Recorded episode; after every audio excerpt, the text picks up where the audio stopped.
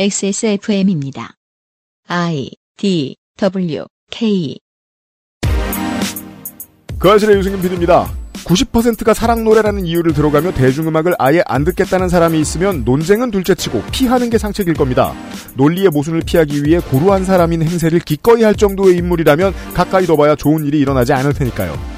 문제는 생각보다 많은 대중문화 평론가들이 저런 오류를 범한다는 겁니다. 덕질이는 그 흔적을 스페이스 오페라에 대한 문사들의 혹평 속에서 찾아냈습니다. 23년 7월 첫 그것은 알기 싫답니다.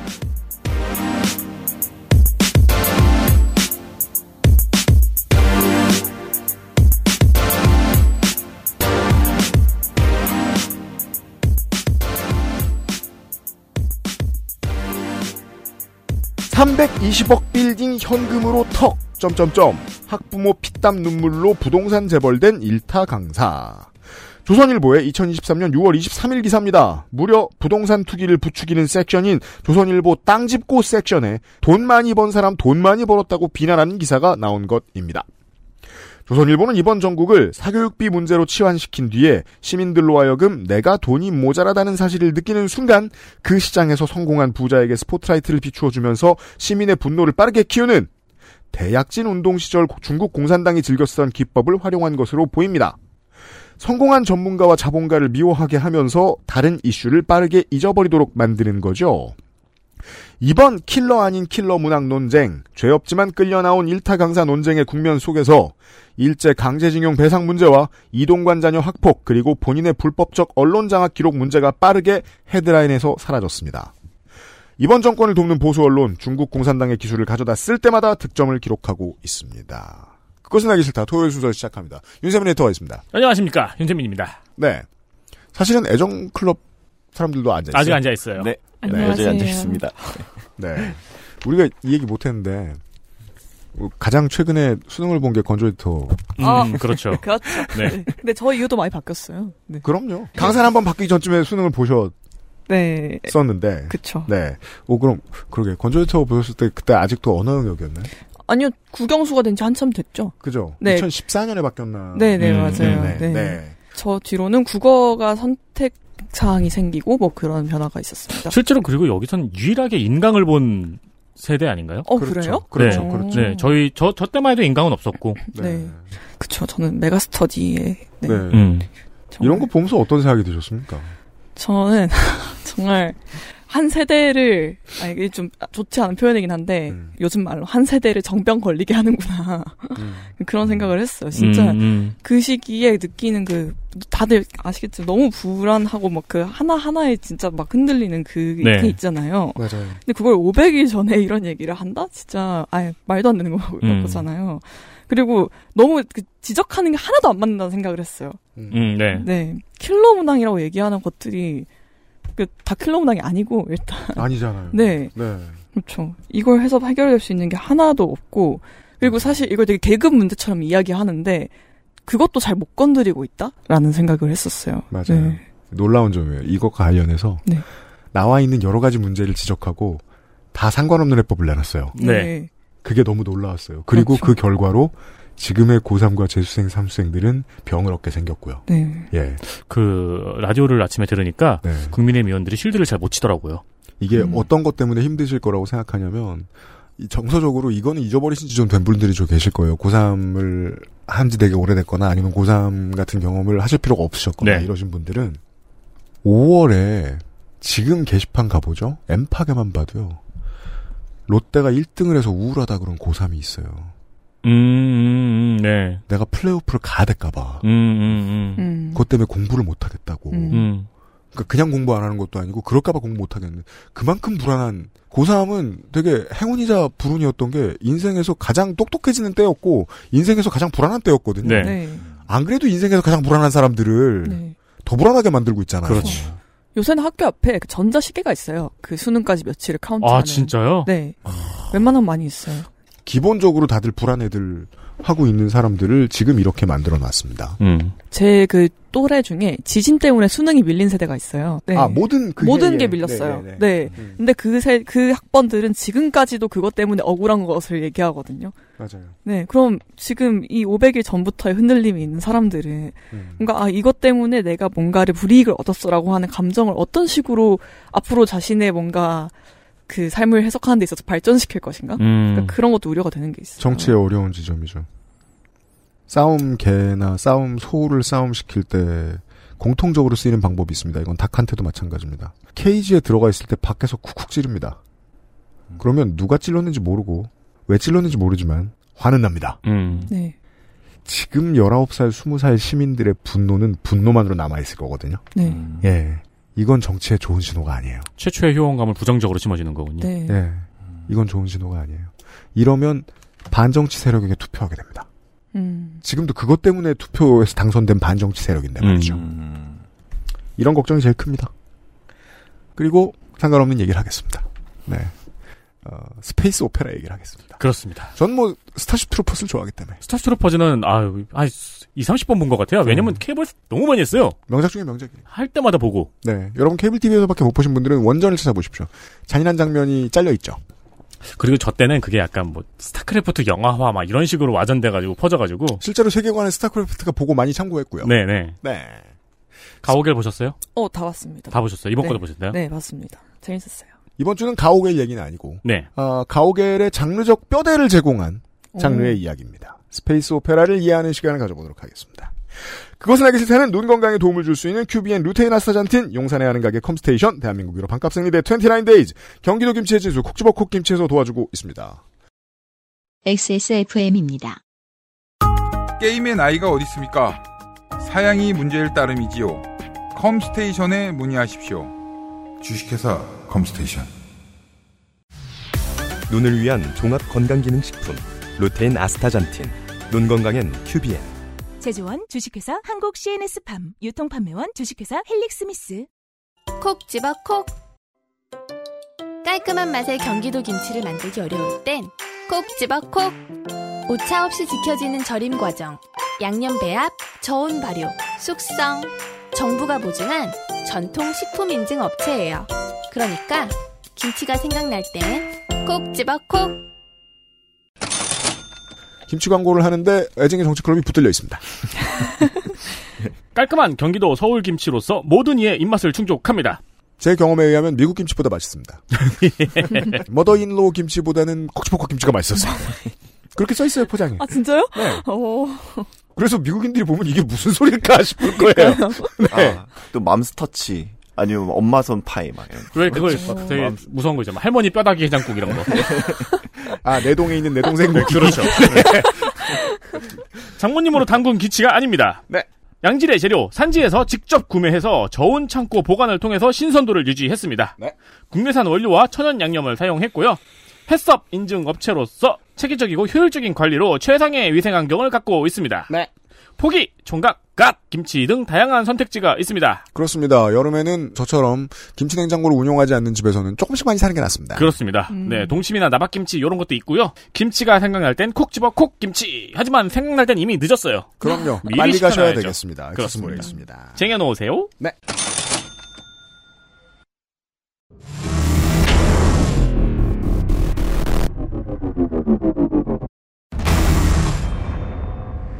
기본 교양, 슈퍼 히어로 문학의 인해, 스판덱스 영웅전.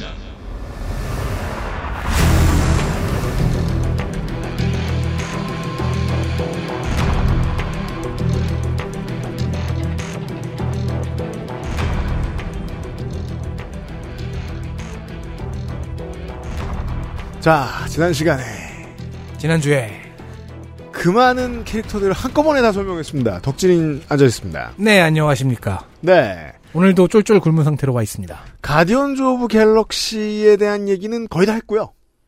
이제는 그 작품이 속해 있는 장르인 space opera에 대한 시덥잖은 이야기를 하면서 UPD의 화를 좀 빼내볼까 합니다 덕질인이 덕질하는 분야에 대한 이야기 시간입니다. 솔직히 말하면 제가 메인으로 덕질하는 분야는 아닌데 그러니까 이를테면 우리 사장된 코너인 알쓸 잡놈이라고 생각해 주시면 되겠습니다. 음, 네네. 왜 사장됐죠? 그냥 까먹은 거죠? 네 쓸모 없고 알기도 싫은데다가 아니야, 곧. 잡놈이고 여전히 잡놈, 여전히 쓸모 없음. 곧 이 잡놈은 돌아올 겁니다. 여전히 알 필요 없, 곧 돌아옵니다. 잡놈 리- 환단고기. 이야기로. 아무튼 그런 거라고 보시면 되겠습니다. space opera에 대한 얘기입니다.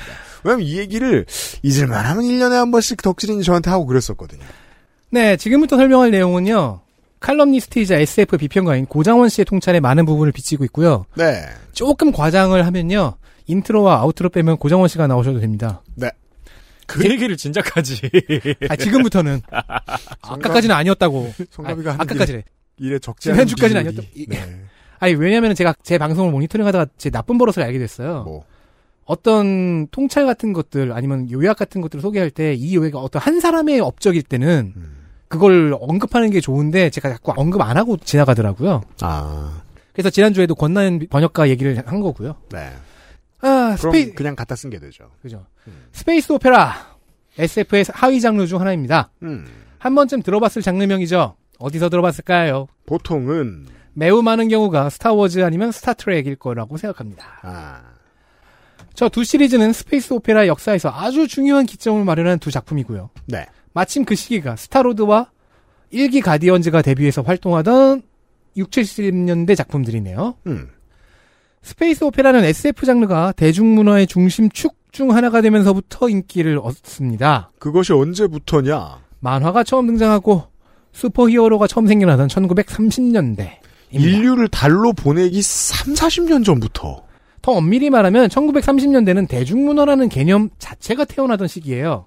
그 개념을 견인한 캐릭터 중 하나가 슈퍼맨이었잖아요. 네. 그런데 그러니까 만화, 잡지, 영화가 대중적으로 돈 조금만 쓰면 가 닿을 수 있는 것이 되면서. 네. 그런데 슈퍼맨도 SF 장르 요소가 기본 설정에 가득하잖아요. 아, 그래요. 멸망한 외계 문명의 난민 후예 네. 약간 space opera스러운 설정도 있, 기도 하고요. 그리고 1930년대가 제가 알기로는 우리가 아는 현대 로켓 이론의 기반이 완성된 때라고 그쵸. 알고 있어요. 이제 어 저기로 뭘 보낼 수 있다라는 가능성을 인간이 확인한 음. 때. 즉 space opera는 대중문화의 출발과 함께 퍼져나갔습니다. 네, 알았어요. 퍼져나가던 그 시기부터 space opera는 저질이라는 오명을 들었습니다. 왜 이제 막 시작했는데? 왜냐하면 가방끈 긴 사람들은 뭐가 저질이면 저질이라고 지적하는 것을 못하면 죽게 돼요. 목숨을 잃어요. 1941년에 윌슨 터커라는 작가 겸 비평가는 음. 이 장르의 이름을 지어주었는데 space opera라고 음. 이런 의도였습니다. 야 요즘 신조어 빨리 만들더라. 음. 서부극은 horse opera라고 하고 horse opera. 주부들 눈물 짜내는 아침 드라마는 soap opera라고 부르던데 soap opera. 비누 광고 자꾸 나오는 그러니까 네. 음. 그럼 맨날 같은 패턴의 우주선과 세계 구하기를 다루는 아마추어스러운 이 SF 이야기들은 space opera라고 부르자. 음. 그죠. 오페라를 격하시킴으로써 해당 명칭을 얻은 장르를 같이 격하시키는 음. 케이스죠.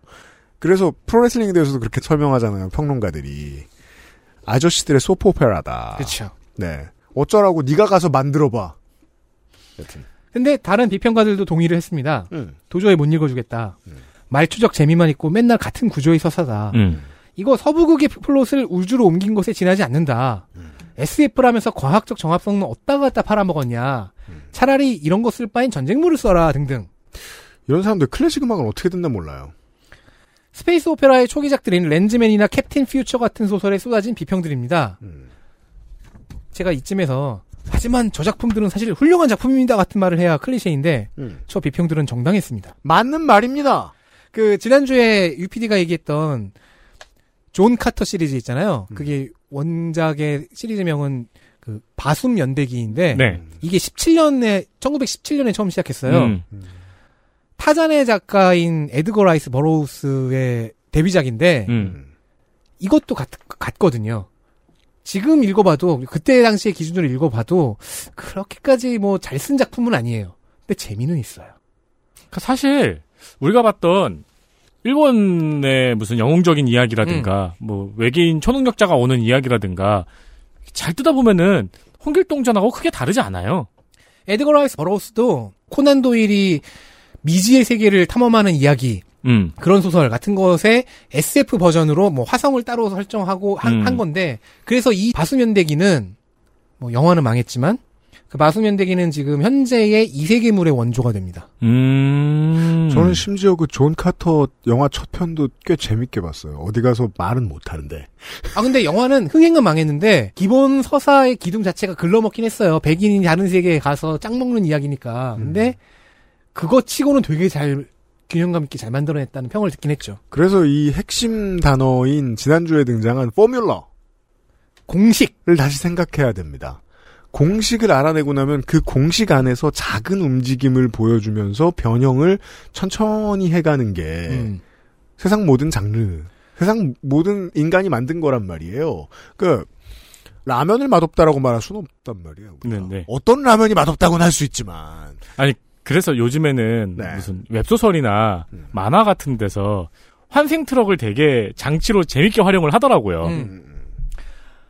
계속 바뀌는 거죠. 초, 처음에는 허무맹랑하고 잘 쓴 것 같지 않은데 음. 그 시도가 계속 변주되다 보면은 질적인 상승이 이루어져요. 이게 오늘 결론부에 나오는 얘기인데 아무튼 여튼 장르 전체를 매도하기로 비평가가 마음을 먹었다.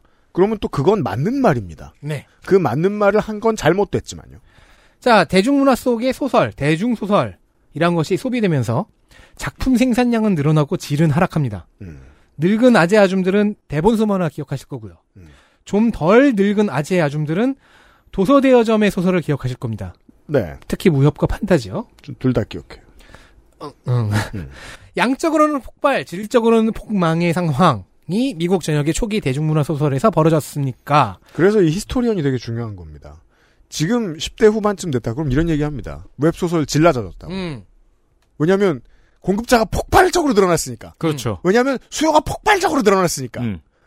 그런 건 다 이래요. 시간 지나면 그게 다시 올라간다는 겁니다. 근데 그게 웃긴 게 이게 옛날에는 되게 젠체하던 어떤 문학 관련 커뮤니티라든가 혹은 출판사라든가 이런 데서는 옛날에 웹소설이나 혹은 이제 귀연이 씨로 되던 인소라고 음. 하죠. 음. 그런 것들을 그렇게 오랫동안 무시했는데 요즘에는 관련 광자 못 만들어서 난리예요. 찍소리도 못하죠. 네. 그 귀연이 소설 당시에 학교를 다니면서 뭐 강의와 세미나를 출석했던 제 입장에서 보면은 학계에서는 진지하게도 접근을 했었어요. 음. 근데 정작 그게 현장으로 나가면은 비평의 현장으로 나가면은 다 격하되더라고요. 저리 치워 난 비평도 안 할 거야의 자세였는데 예. 네. 게으른 비평.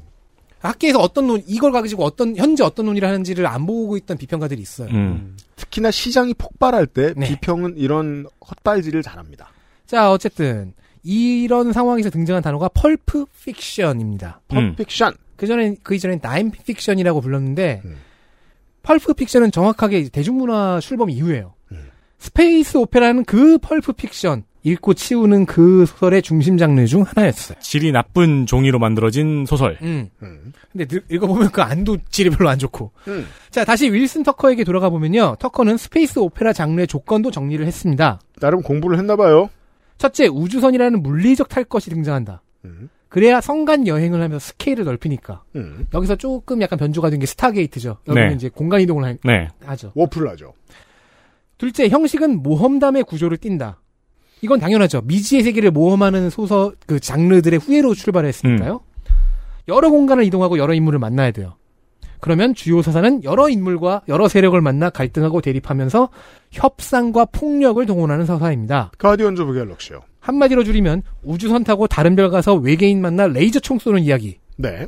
인데 필요 요소가 이렇게 단순하다 보니까 셋째 서사의 구조도 거기서 거기가 됩니다. 그러니까 전대의 모험물이 갖고 있던 뭐 서부물, 전쟁물이 갖고 있던 서사를 그대로 답습하는 거죠. 네. 자, 대중들도 space opera 소설들이 수준 낮은 건 알아요. 3, 40년대의 대중들도. 근데 pulp fiction이라는 게 뭡니까? 출퇴근 시간에 빠르게 읽어버리고 치우는 소설이잖아요. 네. 소비재예요. 그래서 렌즈맨 시리즈와 캡틴 퓨처 시리즈는 문학적 정교함도 과학적 현실성도 없는 소설이었지만 계속 후속편이 나왔고요.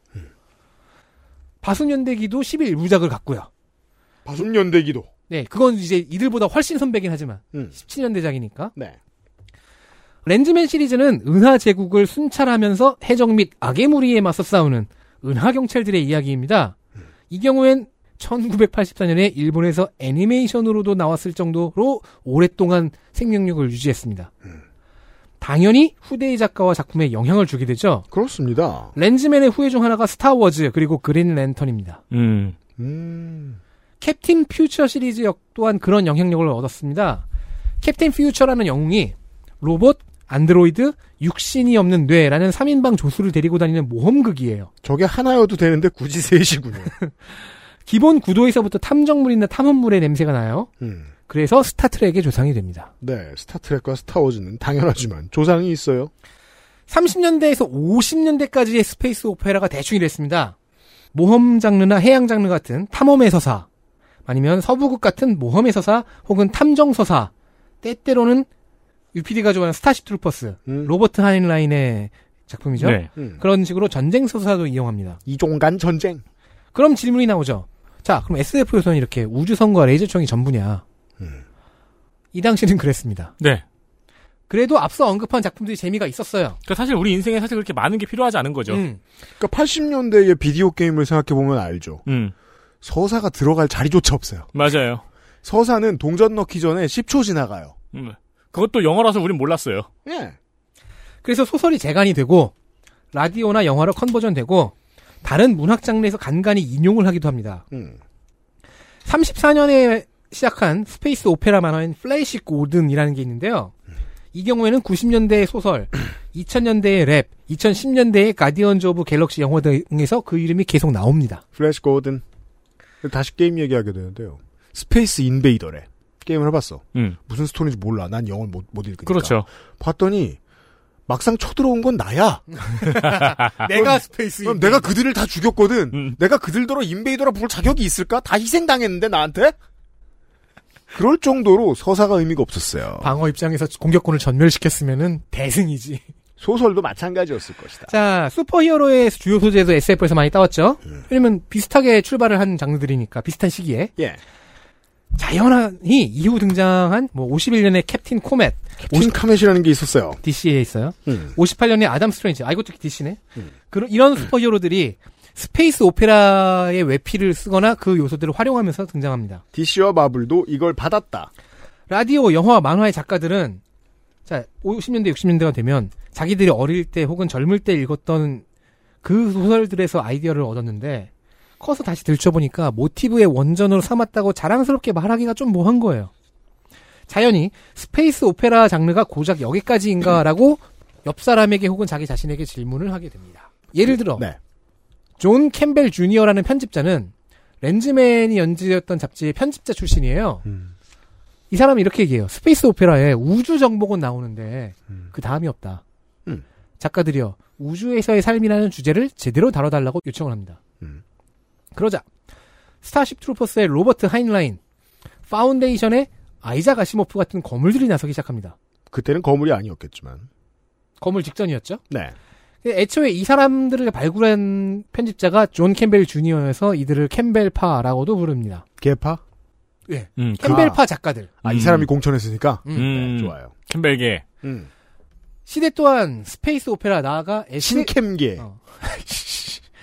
시대 역시 60년대쯤 되면은 스페이스 오페라 나아가 SF 장르 전체의 성숙과 발전을 꾀하기에 적당했습니다. 뭐 한 30년 울궈먹었으니까요. 아니요. 60년대는 냉전이 가속화됐잖아요. 그렇죠. 미소 간의 경쟁이 우주 산업으로 옮겨갑니다. 그렇죠. 실제로 거기에 돈이 들어갑니다. 우리는 너희 영토에 핵미사일을 쏠 수 있는 로켓 기술이 있어. 아름답고 큰 붉은 스위치. 아오 자랑하고 싶어. 음. 근데 로켓 기술은 대기권 탈출에도 쓸 수 있네? 음.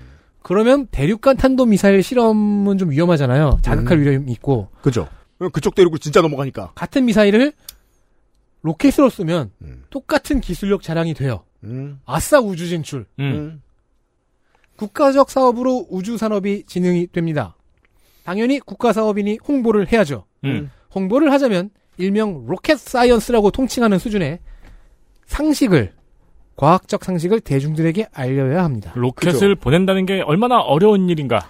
그게 저- 얼마나 대단한 일인가. 전쟁이 끝났다고 프로파간다를 열심히 뿌려야 될 필요성이 줄어드는 게 아닌 거예요. 네. 냉전은 우주로 나가기 경쟁 프로파간다 전쟁을 합니다. 예. 우리는 시작은 늦었지만 지금은 소련을 앞질렀다. 로켓 기술이 2차 대전 때 그렇게 발전한 끝에 이제는 우리는 대륙간 탄도 미사일을 쏠수 있는데 그걸 매번 쏘면서 보여드릴 수 없으니 로켓으로 가봅시다. 음. 23년에 우리나라의 그 문화적인 후손은 대전 이글스 파크에서 볼 수 있습니다. 노시환이 홈런을 쏘면 누리호가 올라가죠. 어, 그래요? 네. 어. 하면서. 1924년인 줄 알았어. 2023년입니다. 다만 맥락은 이렇게 길게 존재합니다. 네. 그러면 대중들에게 물리학, 로켓공학, 천문학 뭐 그런 것들의 상식 수준이 전파가 되게 됩니다. 음. 그러니까 대중들에게 과학 지식이 훨씬 많이 전파가 돼요. SF 장르가 장사하기 더 좋아져요. SF라는 장르를 크게 둘로 딱 나누면 하드와 소프트입니다. 하코군요. 그러니까 소프트는 과학이 발견해낸 실제 세상의 법칙, 대표적으로 물리 법칙 음. 같은 거를 가끔 무시하기도 하는 SF예요. 그래서 엄밀히 말하면 사이언스 픽션이 아니라고도 하는데 스페이스 오페라가 대표적인 소프트 SF입니다. 음. 하드 SF는 반대로 물리 법칙, 뭐 과학적 발견을 매우 중시해서 현실성을 추구합니다. 음. 그러니까 최근의 영화로 예를 들면 그래비티나 인터스텔라. 인터스텔라. 자, 하드 SF라고 쳐요. 이걸 재밌게 읽으려면은 작가가 공부해서 작품 속에 놓여, 녹여놓은 과학 지식 정도는 이해하고 있어야 돼요. 음. 문턱이 높은 거죠. 네. 반면 소프트 SF는 그런 요소들에 대한 과학적인 설명을 대충 뭉개고 가요. 그렇죠. 문턱이 낮아요. 독자들한테도 마찬가지죠. 그런데 기초 과학 상식을 폭넓은 대중들이 피상적으로나마 이해하는 시대가 왔어요. 정치를 만나요. 하드 SF를 쓰는 작가들이 소프트 SF의 기법을 통해 그 사용하면은 충분히 마케팅이 되는 때가 나온 거죠. 음. 그리하여 이용된 장르가 소프트 SF 중에서도 스페이스 오페라였습니다. 자, 하드 SF 장르들에 있는 현실성, 실존감, 개연성, 핍진성이 스페이스 오페라에 들어오기 시작합니다. 전문성을 더 받아들인다. 2001 스페이스 오디세이, 뭐 유년기의 끝 같은 명작을 쓴 아서 클라크 같은 거장이 이때 스페이스 오페라 소재에 손을 댑니다. 음.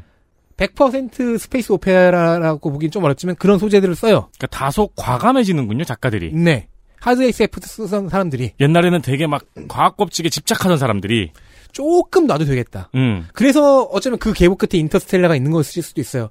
기본적인 모든 것들은 하드 SF의 접근으로 갔는데 음. 막판에는 그래도 영화적 허용은 있어야 음, 한다. 음. 라면서 소프트 SF적인 좀 놓아버리는 지점들이 몇 군데 나오죠. 자, 그리하여 우리는 이런 용어들을 들어요. 아이작 아시모프의 로봇 3원칙. 네. 에 이어서 음. 아서 클라크의 과학 3원칙. 과학 3원칙은 무엇이냐? 1번.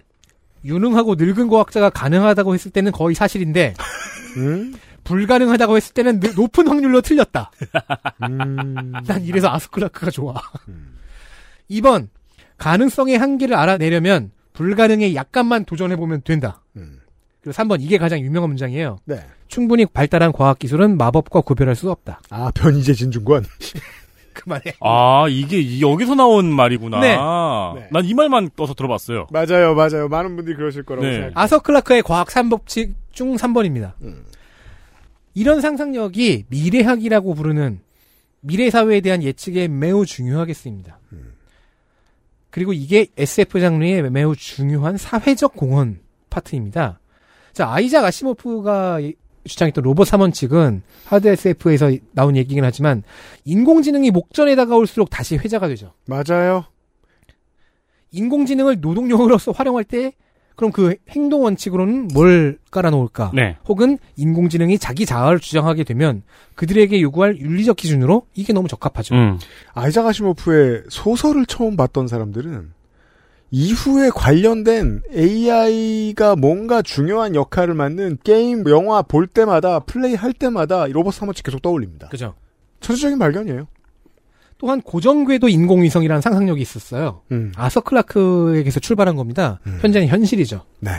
지구 자전속도와 똑같이 돌아가기 때문에 아, 이게 원래 우리 눈에는 고정된 것처럼 보이는 인공위성. SF적 상상력이었어요? 네, 아서 클라크가 상상했던 겁니다. 어. 그리고 언젠가는 궤도 엘리베이터라는 상상도 그렇게 현실화 될 것 같습니다. 그런 게 있더구만요. 지상에서 궤도상으로 어릴 적에 올려버리는 거죠. 불가능하다는 얘기를 되게 많이 들었거든요. 지금은 이론상으로 완전히 가능합니다. 음. 문제는 자원이에요. 음.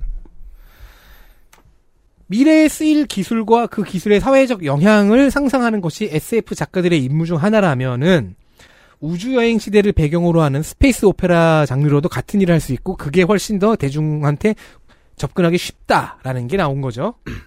자, 미소냉전이 우주로 이어져서 각 행성을 미소가 경쟁적으로 식민화하는 미래 사회 같은 상상력도 그래서 스페이스 오페라에서 나옵니다. 아니면 다른 존재가 별로 열심히 할 분야가 아닙니다. 이 장르에서 가능한 거죠. 네. 음. 저는 그래서 얼마 전에 집에서 이렇게 옛날 007을 하더라고요. 아 그래요? 그래서 어, 옛날 007 재밌겠다 하고 봤는데 그게 문레이커였거든요. 음. 되게 충격을 받은 거예요. 왜요? 어릴 적에 본 기억이 나긴 하는데 지금 와서 보니까 충격받은 게 007이 마지막에 우주에서 레이저총 싸움을 해요. 그 요소 안 들어가면 안 돼. 아 그래? 그 시대가 그랬던 시대였던 거예요. 음. 그런 게 들어갔던 시대여가지고 007도 그런 식의 영화가 나온 거예요. 그러니까 뭔가 스페이스 오페라가 우주선과 레이저총. MSG처럼 쓰였다는 거 음. 아니에요? 네. 자, 이거 지- 보세요. 이게, 이거 보세요. 로저 무어가 어머야. 예, 이게 007 포스터예요.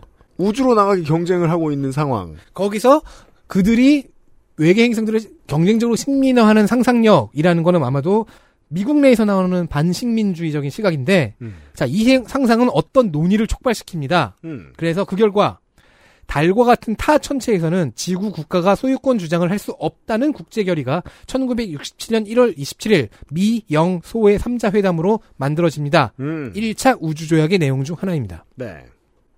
참 여담으로요. 달의 토지를 매매하는 회사들 있잖아요. 되게 많죠? 이들은 국가 소유를 금지했을 뿐 개인 소유를 금지한 적 없다는 논리를 폅니다. 네. 넘어가지 마.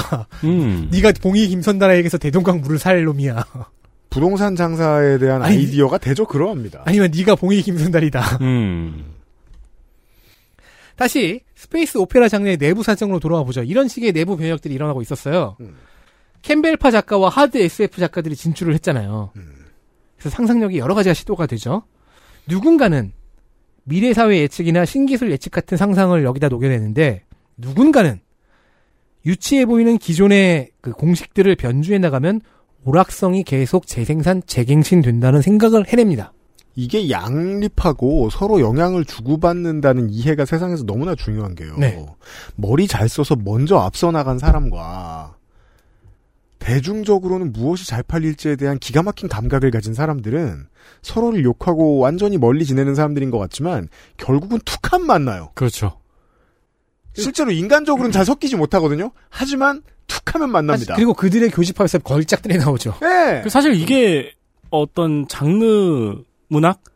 게 재밌는 부- 부분이잖아요. 그러니까 그 장르적 특성, 장르적 공식을 얼마만큼 어느 곳을 비틀었는가. 음, 그러면서 어떻게 갱신해서 어떻게 질적인 향상을 이뤄내는가. 그게 이제 팬들이 그 장르를 사랑하는 이유잖아요. 그래서 세부 장르 속의 세부 장르 두 가지 스타일이 만들어집니다. 스페이스 오페라의 두 가지 장르. 하나는 루리타니아 스페이스 오페라. 이게 우주 단위의 봉건제 정치극입니다. 아, 딱 스타워즈구나. 왕좌의 게임 스페이스 오페라 버전. 음. 우주 영주가 우주 농노들을 괴롭히는 이야기. 행성 간 무역이 나오고요. 건담도 약간 그러네요. 맞아요. 행성 간 무역이 아 그렇죠, 나오고요. 맞아요. 음. 무역이 안 되면 전쟁이 나오고요. 음. 그럼 이기기 위한 협상이 나오고요. 배후의 음모, 부패한 관료, 음. 무역로를 털어먹는 해적 이런 아. 요소들이 등장을 합니다. 그렇죠. 재밌어 보이죠? 음. 이게 19세기 말에 앤서니 호비 쓴 중세 배경 정치 소설의 공간적 배경이 있어요. 가상국가 루리타니아였는데 여기서 장르명을 따온 겁니다. 음. 여기서 가장 유명한 작품이 65년에 시작한 프랭크 허버트의 듄. 이 계보가 스타워즈로 이어집니다. 음. 나머지 하나의 장르를 광고 듣고 왔습니다. XSFM입니다.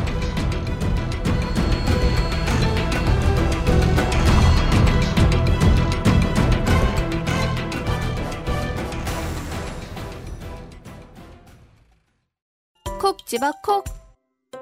식구가 많아도 나 혼자 살아도 김치는 콕 집어 콕. 시원한 백김치, 감칠맛의 갓김치, 아삭한 총각김치. 무게도 포장도 원하는 만큼 다양해요. 그러니까 김치가 생각날 땐 콕 집어 콕. 아직도 생리대 유목민? 어떤 생리대를 써야 할지 불안하신가요? 100% 유기농, 발암물질 유해 성분 불검출. 어떠한 피부에도 자극 없이 안전하게. 무화학 수압 가공. 100% 국내 생산. 믿을 수 있는 생리대. 소중한 사람들, 소중한 당신에겐 29데이즈 유기농 리얼 코튼 울트라 슬림. 스포츠카처럼 강력한 사양의 하이엔드급 PC. 고가의 장비들을 내 손으로 조립하는 일, 시간과 열정, 꼼꼼함과 치밀함이 필요합니다. 초보라면 부작용으로 몸은 관절염을 얻거나 쿨러는 물이 새게 될 수도 있습니다. 컴스테이션을 고민해 주십시오. 이달의 PC로도 커스텀 사양으로도 빠르고 견고하게 만들어 드립니다. 액세스몰과 010-8279-5568 컴스테이션을 만나보세요. 주식회사 컴스테이션. 데스크탑 사기 좋은 여름입니다. 착해진 가격의 컴스테이션 이달의 PC. 수급이 안정돼 가고 있습니다. 그렇습니다. 이게 횟값하고 비슷해가지고 네. 가격이 유동적입니다. 그리고 원달러 환율의 약세가 음, 영향을 끼칩니다. 맞습니다. 라이젠 5 5600G, 에이수스 메인보드, 500기가 SSD로 이뤄진 사무용 가정 엔터테인먼트용 PC 모델 1. 네. 막 수십 년 묵은 저 민속놀이나 하고 있다 내가 게임을 통해서 음, 아니면은 동영상이나 보고 있다 그렇죠. 하는 사람에게는 환상적입니다. 네, 여기는 이제 그래픽 카드가 안 들어가 있죠. 네. 내장 그래픽 카드를 쓰니까요. 네. 4K 영상 돌리는데 아무 문제 없습니다. 네. 라이젠 7, 지포스 3060으로 웬만한 게임은 문제 없는 모델 2. 그렇습니다. 모델 2까지만 가도 파케모나까지에서 이야기하는 게임들은 다 즐길 수 있죠. 일단 FHD로는 아 아무런 문제가 없고요. 네. 4K로 넘어가도 약간의 사양 조정을 하시면 됩니다. 음. 네. 라이젠 9, 4세대 5900X와 음. 에이수스 게이밍 메인보드, 지포스 RTX 4080, 네. 16기가 램이죠. 그렇습니다. 극강의 하이엔드 시스템 모델 3. 네. 총알 갈라지는 것까지 보입니다. 아 진짜요? 만약 구현해 놓았다면. 오 구현 안 했는데 보이면 큰일 났다. 그렇습니다. 클릭 한 번으로 깔끔하고 최고의 여러분에게 맞는 데스크탑을 구입하실 수 있습니다. 액세스몰에서 바로 데스크탑을 구매하실 수 있습니다. 물론 설정을 바꾸실 수 있고요. 그거는 컴스테이션하고 논의를 해보십시오. 친절하게 대응합니다. 설정을 바꾸시기 위해서 논의를 한번 하시는 거를 어, 많은 이들이 추천을 합니다. 그럼요. 뭐 간단하게는 막 그런 것도 있잖아요. 어, 모니터를 두 개 연결할 건데요, 세 개 연결할 건데요. 어. 완벽 대응 가능 합니다. 액세스몰에 있습니다.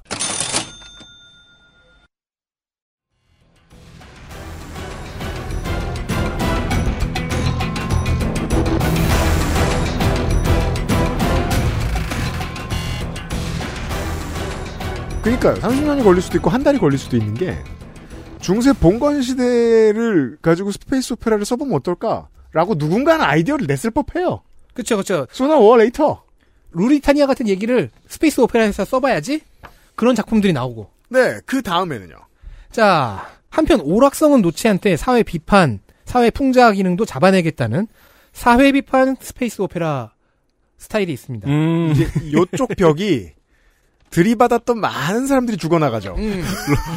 로켓이 출발하는데 더러운 사회가 왜 나와? 어설프게 들이받았다가 예 머리 부서지는 작가들이 막 수천 명 있는데 그들의 시체를 밟고 누가 성공합니다. 그래서 예. 시체를 밟은 좋은 작품과 좋은 작가들이 여기에도 많은데 음. 이 하위 장르에도 많은데 듄 정도의 무게감을 지니는 작품은 68년 세뮤얼 딜레이니의 노바입니다. 노바. 일단 주인공부터 흑인이라서 음. 몇몇 유명 잡지로부터 게재 거부를 받았어요. 아 요즘도 그래요.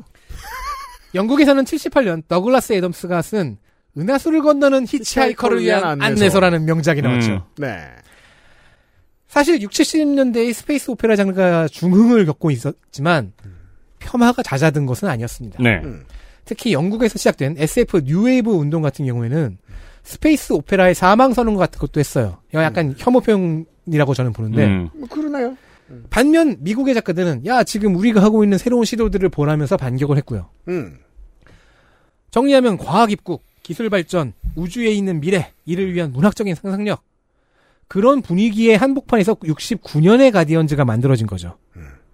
그러면 사회 비판 스페이스 오페라 쪽의 상상력이 좀 더 가까워 보이죠. 그러네요. 분위기가 약간 그쪽에 예. 가깝네요.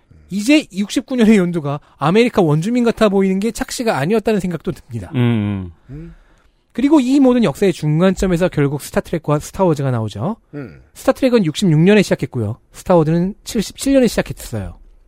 스타트렉은요, 냉전 이전의 스페이스 오페라에 있던 탐험 서사와 서부극 서사를 사회 비판의 기법을 통해 좀 더 진중하게 바꾼 버전입니다. 네.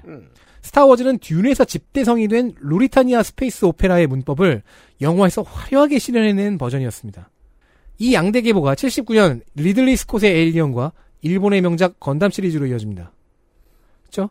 에일리언은 상당히 hard SF스럽지만 스페이스 오페라에 속하고 어. 스타트렉스럽죠. 그러네요. 여기에 공포물과 괴수물의 요소가 들어간 거죠. 음, 음. 건담은 이제 모빌 슈츠라는 이름으로 이제 로봇물의 이야기가 들어갔고요. 음.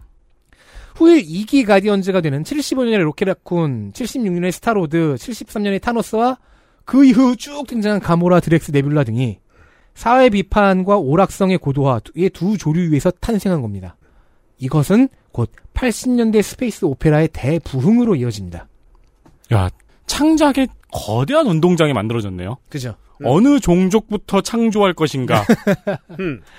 그리고 80년대 초부터 2000년대 초까지 약 20여 년 동안 SF 장르의 노벨상급인 휴고상의 최우수 장편상은 모조리 스페이스 오페라 장르의 작품에 돌아갑니다. 와, SF나 하드 하드 SF와 다른 소프트 SF 작품들을 다 제치고 예, 굴욕이네요. 그죠. 휴고상 명칭의 기원이 된 작가 휴고 건스백은 생전에 스페이스 오페라를 싫어했으니까 아이러니합니다. 음. 자, 아무튼 80년대를 잠깐만 보면요. 이때는 또 보이저 호로 인한 신선한 충격이 있었습니다. 보이저 1호. 인류가 만든 가장 멀리 떨어져 있는 물체. 가장 먼 곳에서 찍은 지구사진. 최장거리 통신. 창백한 푸른별. 음. 보이저 2호. 천왕성과 해왕성의 첫 근전 비행체. 그러니까 77년에 발사된 두 보이저가 지금도 날아가고 있잖아요. 그럼 우리 과학 소설가들은 무엇을 상상하겠습니까? 태양계 바깥을 더욱 구체적으로 상상해 보게 됩니다. 음. 마침 사진이 도착했어. 태양계 바깥이란 뭐냐? 완전히 다른 세계입니다. 이걸 좀 더 정교하게 상상할 수 있게 된 거죠. 재료가 나왔으니까. 계속 막 30년, 40년, 100년 동안 창백한 푸른 정과 까만 어둠과 희끗희끗한 별들 사진이 왔는데 오늘 갑자기 셀카가 오는 거죠. 처음 보는 종족에. 그러면 진짜 그죠. 어, 이제 작가들이 80년대 그거 찍으신 분은 돌아가셨죠. 아, 그렇죠. 오는 동안에. 모르지 한 천년 사는 아, 그렇지. 또 수명을 할수 없지. 수명이 아스가라드인 수준일 줄 음. 어떻게 알아? 집에 뭐 고장 났을 때만 깨우고 평소에 얼어 있는 뭐 그렇죠. 아, 벤스 아스트로야? 네. 어, 수명이란 개념이 없을 수도 있고. 완벽한 외계에 대한 상상력을 이제는 어떻게 실감나게 묘사할까가 80년대의 주된 도전거리였습니다. 왜냐면 또 천문학이 또 발전해서 어, 행성의 주- 그 구성 성분도 좀 더 정밀하게 알아내고 네. 그렇게 됐거든요. 그러면 공간만이 아니라 서사 자체에서도 새로운 시도가 이루어집니다. 추천드리고 싶은 작품들이 있는데 80년대 그러니까 포스트 보이저의 시대에 스페이스 오페라의 걸작인 댄 시몬스의 작품 히페리온 시리즈의 요소를 잠깐만 볼게요. 히페리온. 이거는 이제 존 키츠의 히페리온을 원전으로 해서 액자식 구성을 짰고요. 주인공은 순례자 7명 각각입니다. 하이페리온. 네, 맞아요. 히페리온. 히페리온. 네. 그렇게도 있죠. 히페리온. 아파트가 되면 안 돼. 아니, 저는 저기 배틀크루저 영웅. 그만. 그렇죠. 그 배틀크루저의 이름도 여기서 나오는 거죠. 왜냐하면 스타크래프트 프랜차이즈도 인류가 쌓아 올린 스페이스 오페라의 모든 요소를 다 때려박은 작품이죠. 그렇죠. 네. 자, 이 히페리온 시리즈에는 은하의 정치적인 대립 나오고요. 인간이 탐험한 무수한 행성 중 아홉 곳에만 존재하는 수수께끼의 지하 미궁이 나오고요. AI 군체가 시간 엔트로피를 수호하고요. 음. 이 군체는 사실 미래에서 왔어요. 음? 과거인인 현재 히페리온 행성 주민들은 이 군체를 신으로 섬겨요. 와, 그럼 그 군체가 시간 엔트로피를 스스로 어겼네? 그렇죠. 인공지능의 존속에 인간이 필요 없게 되면 인공지능은 어떤 결정을 내릴까 등등이 등장합니다. 음. 약간 스포일러가 있긴 했는데. 네. 아, 여기에 등- 이 시리즈에 등장하는 한 행성 간 이동 시스템이 있는데 그게 초시공 이동 시스템 파캐스터입니다. 팟캐스터가 아닙니다. 아무튼 이 작품은 스페이스 오페라 기반 위에다가 느와르, 호러, 추리의 요소가 올라가 있고요. 80년대에 싹트기 시작한 다른 하위 장르인 사이버 펑크의 요소들도 들어가 있습니다. 히페리온 시리즈. 명작이에요. 90년대가 되면은 이제 스페이스 오페라에 들어있던 하드 SF의 요소와 상상력들이 충분한 발효를 끝내고 폭발해서 훨씬 하드해집니다. 그렇죠. 발효되고 있을 때 뚜껑 안 열고 계속 상온에 놔두면 그 병은 폭발하죠. 음. 문명이 은하 중심에서 멀리 떨어져 있으면 뭐 우주선의 속도, 지적 생명체와 인공지능의 지적인 능력 같은 게 저하된다. 뭐 이런 설정 같은 것도 시도되고요. 그 저기 만화 그리는 사람들 사이에 있는 이제 농담 같은 뭐요? 팁인데 뭔가 잔인한 살인 현장 같은 거 그리고 싶으면은 복분자 폭발이라고 검색하면 관련된 이미지를 찾을 수 있다고 아주 유용한 오. 이미지를 자, 이렇게 폭발한, 복분자 터지듯 폭발한 하드 SF적인 경향성이 2000년대가 되면 뭐가 나옵니까? 인터넷이 나와요. 음. 그러니까 파캐스터보다 더 빠른 음. 그게 더욱 강화돼서 초광속 여행 따위는 등장하지 않는 스페이스 오페라도 나옵니다. 시작은 정반대에 있었어요. 스페이스 오페라와 하드 SF는. 근데 그 간격이 점점 좁혀져서 교집합 영역이 커져갑니다. 인터넷이 대중화되면서 이걸 지적질하는 데 여생을 바쳤던 친구들이 소설을 쓰게 됩니다. 그죠. 음. 네. 제가 좋아하는 이 쪽에서 제일 좋아하는 작품 중에 단편이 하나 있어요. 가지 않은 길이라고. 이게 뭐냐면은 인터넷에서 검색하면 이게 아마 저작권이 풀렸을 거예요. 한국어 버전을 읽을 수 있어요. 음. 외계인이 쳐들어왔어요. 뉴욕에 그 외계인 착륙을 했는데 쓰는 네. 무기가 화승총인 거예요. 머스킷. 뭔가 하고 왔더니 알고 보니까 지적 생명체가 기술 발전을 이룰 때 초광석 항행은 흑색 화약이 발명되는 그 시점 어딘가에서 나올 수밖에 없는 기술이었던 거예요. 근데 정말 우연하게도 인류는 그 길을 못 간 거예요. 우연하게. 그래서 그 이후로 살상 무기를 너무 크게 발전시킨 거예요. 근데 초광석 항행을 하는 애가 왔잖아요. 역설계해서 초광속 항행을 하게 됐어요. 네. 우주의 다른 문명들은 머스킷 쓰고 있는데 인간은 핵미사일을 쏘고 있는 거예요. 아, 네. 그런 상황이에요. 꽤 재밌는 단편입니다. 어, 그러네요. 물론 이 과정을 거치면서 스페이스 오페라의 대중적 인기가 좀 시들해집니다. 작품들의 수준이 점점 올라가면 장르의 문턱이 생겨요. 그렇죠. 냉전은 끝났어요. 음. 국가가 기술 발전을 적극 홍보해야 할 필요성 하나가 약화됩니다. 자연스레 대중이 과학적 상상력에 열중하는 분위기도 약화되었습니다. 대신에 SF는 팬덤화되지요. 그렇죠. 그리고 현재 스페이스 오페라는 독립적으로 존재하는 별도의 하위 장르이기도 하지만 꽤 많은 수의 SF 서사에 스며들어가 있는 공통 요소처럼 취급되기도 합니다. 네. 자, 지금 돌아보면 초기 스페이스 오페라, 그러니까 한 세기 전의 작품들은 바숨 연대기부터 존 카터부터 시작하던 그 시절의 작품들부터 시작하던 이 애들은 정치적으로 매우 글러먹었습니다. 이 작가가 설정을 하는 것이 얼마나 중요하냐면 건물의 토대인 거예요. 음. 잘못 만들었더니 흰개미가 꼬이고 음. 건물이 쉽게 휘고 이러는 걸 우리가 요 앞에 말씀을 드렸던 작가가 움직이지 못하게 캐릭터가 움직인다. 음. 작가가 움직일 수 있는 범위 바깥으로 벗어난다라고 설명을 하죠. 그래서 그때 쌓은 토대는 100년 뒤에 바꾸려고 해도 못 바꾸겠다. 가디언즈 오브 갤럭시의 캐릭터들의 이빨이 왜 빠졌냐. 그걸 지난 시간에 말씀을 드렸던 거고요. 이런 것과 관련된 게임이 있으니 그건 가을의 문학 시간을 기대해 주십시오. 음. 네. 자, 가을이면 너무 머네요. 그렇죠. 가을은 딴거. 합니다. 어. 네. 자, 그때 당시 가을에 신작이 나오거든. 자, 렌즈맨, 캡틴 퓨처, 그, 그- 그들의 선배인 바숨 연대기 이런 거 생각해보면, 자, 등장인물 중에 유색인종이나 여성은 제대로 쓰이지 않았고요. 네. 근본적으로는 제국주의와 팽창주의에 대한 대책 없는 낙관이 있었습니다. 음. 존 카터가 화성에 가면, 뭐 바숨 연대기를 찍는 거예요. 음. 그래야 착한 우리 편이 나쁜 적을 무찌르는 은하 전쟁 서사가 나오니까. 음. 존 카터가 그거죠. 이제 가디언즈 오브 갤럭시로 와봅시다. 69년 팀은 전체주의 제국 치하에서 저항하는 미국적인 게릴라 팀입니다. 이민자의 상징인 밴스와 원주민의 상징인 욘두가 연합하는 꿈 같은 태그. 음. 여기에 이제 제국주의에 대한 반성과 회의가 약간 들어가죠. 어. 그런 면책 조항. 2008년 팀으로 와봐요. 과거보다 훨씬 포스트 모던스럽습니다. 음. 몇몇 은하 규모의 제국을 제외하면 많은 행성이 무정부 상태고요. 어떤 건 하프월드처럼 이미 망했고요. 음. 은하 제국들은 시덥잖은 이유로 전쟁을 일으킵니다. 그런 것 좀 막아보자고 만든 가디언즈 오브 갤럭시는 무법자, 엄밀히 말하면 무국적자들입니다. 제국주의와 이민자와 원주민이 가지고 있는 모든 배경을 무화시켜 버리는군요. 그죠? 조금씩 조금씩 나아지는 게 보이지 않아요? 그렇죠. 20세기 초의 유치한 오락성도 80년대 이후에 자리가 확고해진 비판적 상상력도 이 무국적성 안에서 피어내고 있어요. 음. 스페이스 오페라 장르의 매력은 그래서 장르의 중간점에 해당하는 스타트렉과 스타워즈로만 설명할 수 없습니다. 음.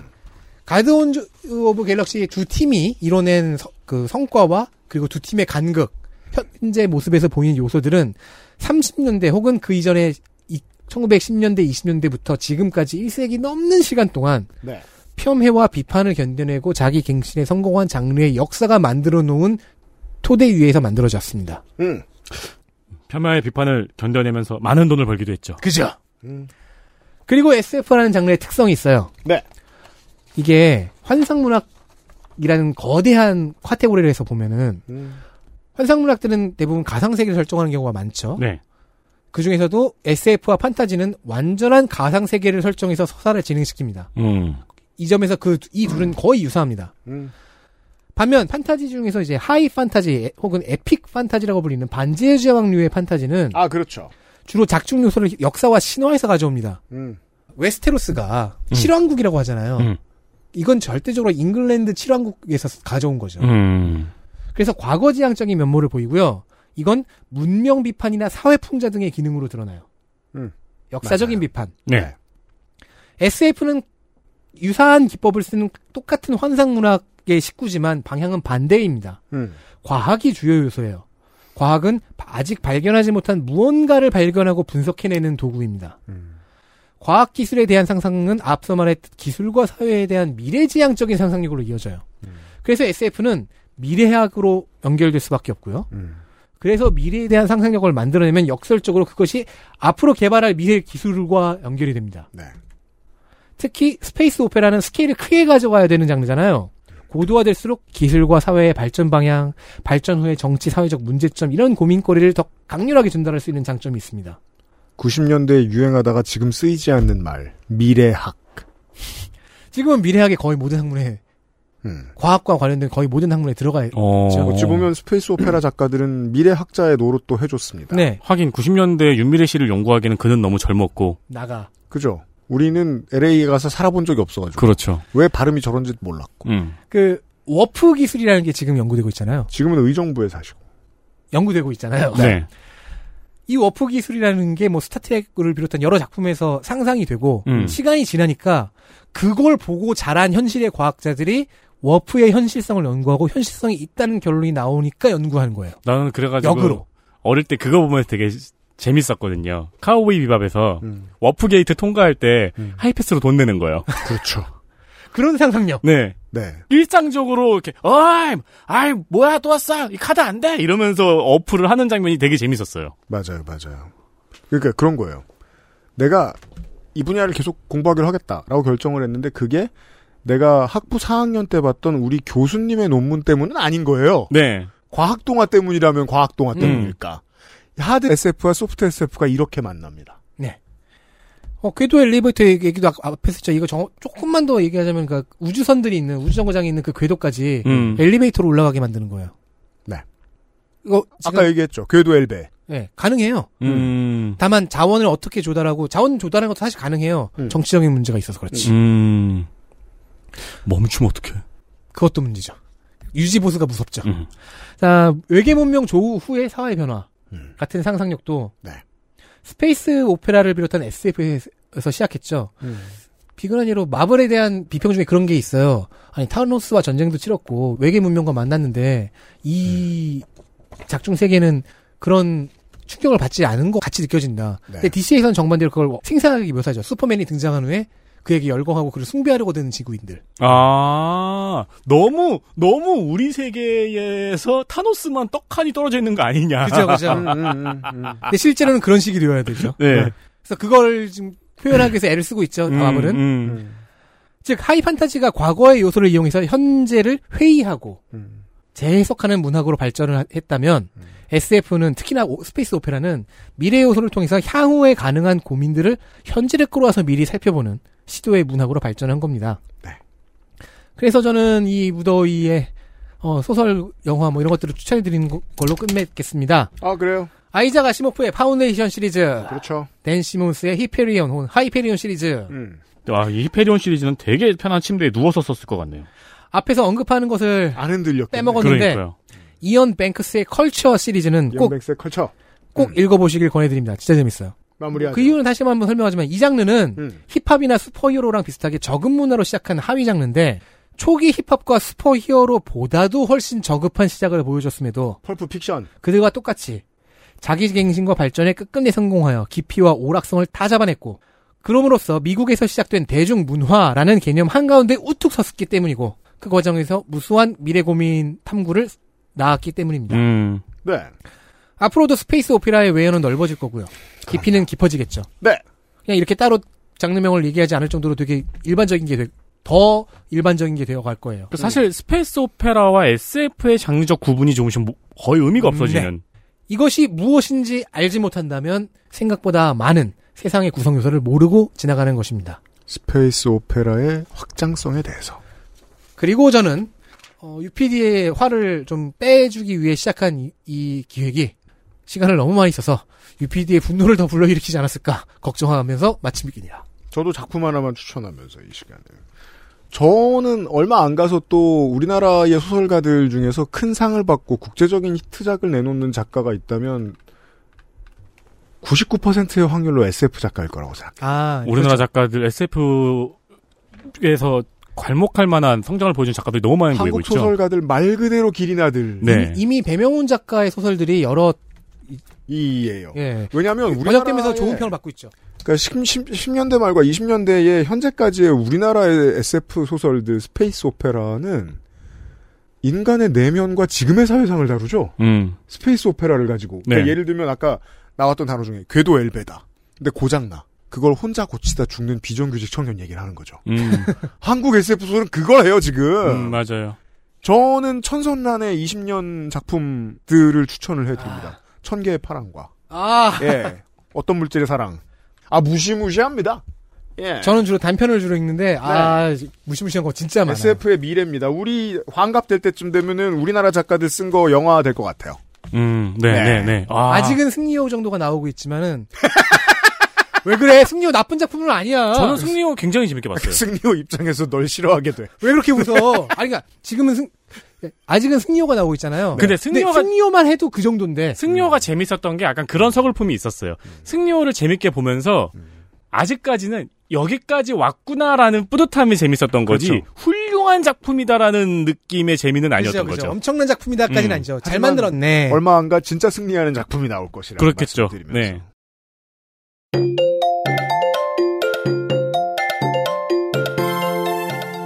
벤스 아스트로가 메이저 빅토리가 되어서 스페이스 오페라 이야기를 한 시간 만에 끝냈습니다. 덕질이는 곧 다시 만납시다. 뭘로 만날지 모르겠습니다. 참고로 플래시 원고는 이미 준비되어 있습니다. 네. 다 시원치 않으면 국감 때나 보는 걸로 하겠습니다. 야! 아니 왜 주- 지금 준비하고 있는 지구의 이야기, 한국의 이야기가 있다면서요? 그냥 다 읽어봤는데, 네, 아직. 스페이스 오페라요. 나쁜 사람아! XSFM입니다.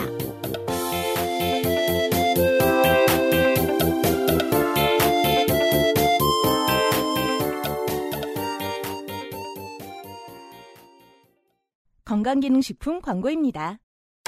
사르르 녹는다. 달콤하게 짜릿하다. 이거 무슨 디저트지? 디저트가 아니고 유산균. 매일 챙겨 먹어야 하는 하지만 자주 잊게 되는 유산균. 사르락토라면 맛있어서 잊을 수가 없다. 눈꽃처럼 사르르. 프리미엄 유산균 큐비엔 사르락터. 제조원 비포단 유통판매원 주식회사 헬릭스미스. 아직도 생리대 유목민? 어떤 생리대를 써야 할지 불안하신가요? 100% 유기농, 발암물질 유해 성분 불검출. 어떠한 피부에도 자극 없이 안전하게. 무화학 수압 가공. 100% 국내 생산.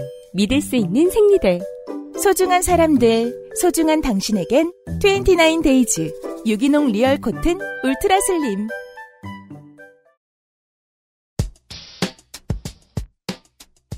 덕질인을 만나봤고요. 다음 주 이 시간에 애정의 정치클럽에 다시 돌아 앉아 있는데요.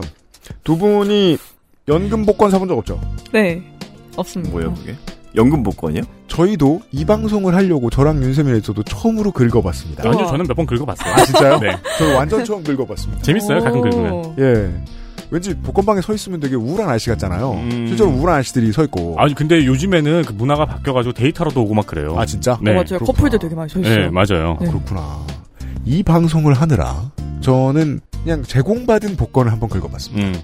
그리고 여기서 생길 수 있는 문제점들을 갑자기 배웠습니다. 네. 무엇인가요? 다음 주 시간에 설명해 드리겠습니다. 그리고 또 하나의 어, 퀴즈. 방송이 되지 않고 시청자가 거의 없으며 관객이 거의 없는 리그가 갑자기 돈을 많이 버는 이유가 있다면 뭐가 있을까? 너무 많은 힌트다. 예를 들면 WK 리그를 전 세계에서 시청한다면 그 이유는 무엇일까? 음. 어, 약간 그 Could you want my love 하고 끝내야 될 것 같아. 다음 주 이 시간에 우리가 7년에 한 번 모시는 도박에 대한 이야기. 저기, 지금 뭐야, 그. 네. OTP 배터리 따- 떨어질 때마다 오시는. 그렇습니다. 해외에서 계속 일을 하시다가 음. 어, 은- 국내 은행 OTP에 배터리가 떨어지면 돌아오시는 이원채 우즈메이커를 다음 주에 만나뵙도록 하겠습니다. 와. 네. 감사합니다. 성실 리액션의 대가. 누군지도 모르시면서. 네. 본의 아니게 애증의 정치클럽과 함께 인사드리도록 하겠습니다. 애증의 정치클럽은 7월 중순에 다시 뵙도록 하겠고요. 저희는 512회로 돌아오겠습니다. 유승균 PD, 윤세민 에디터와 애증의 정치클럽 멤버들이었습니다. 감사합니다. 안녕히 계세요. 안녕히 계세요. XSFM입니다. I D W K